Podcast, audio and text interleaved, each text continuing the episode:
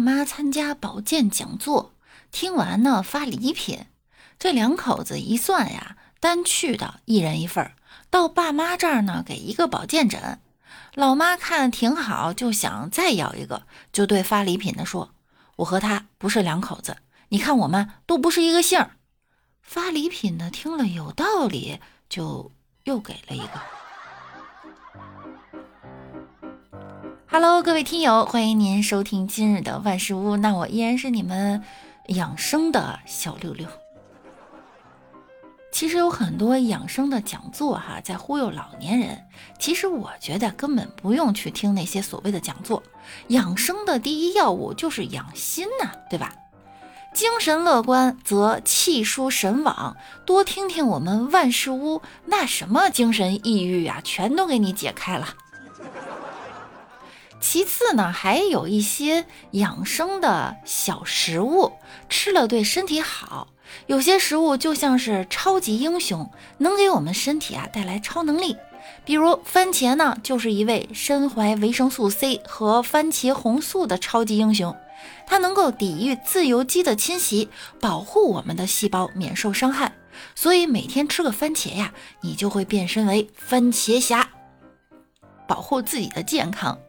其次呢，就是鱼，鱼肉呢富含欧米伽三脂肪酸，这是一种啊超级营养素，对我们的大脑和心脏呢都非常有益。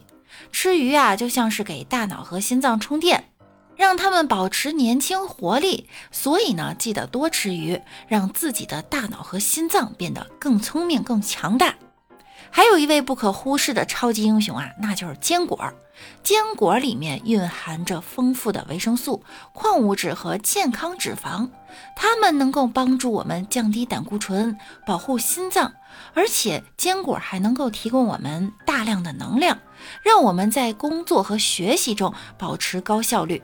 所以呀，记得每天吃上一把坚果，让自己成为坚果战士，保持健康和活力。好了，那现在让我们来聊聊我的保健诀窍。作为一个不怎么健康的小管家，我当然还有一些就是给大家避坑了、避坑过了的独门绝技。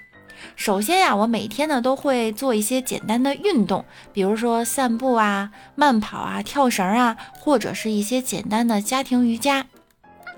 运动呢，不仅能够帮助我们保持身材，还能增强心肺功能，提高免疫力。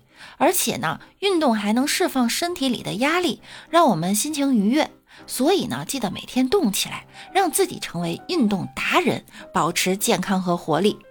其次呢，要多注重饮食的多样性，每天呢吃五颜六色的食物，保证摄入各种维生素和矿物质。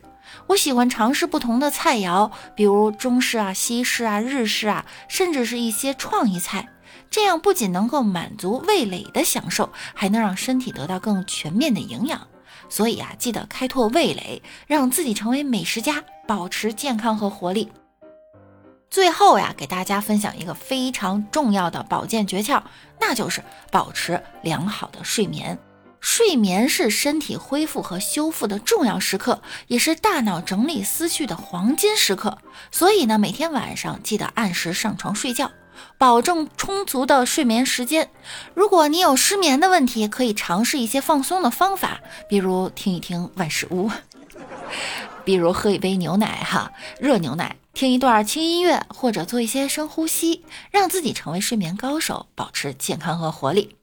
好了，今天呢，给大家插播一段这个健康的小知识，给大家分享一下，希望大家能从中受益，保持健康和活力。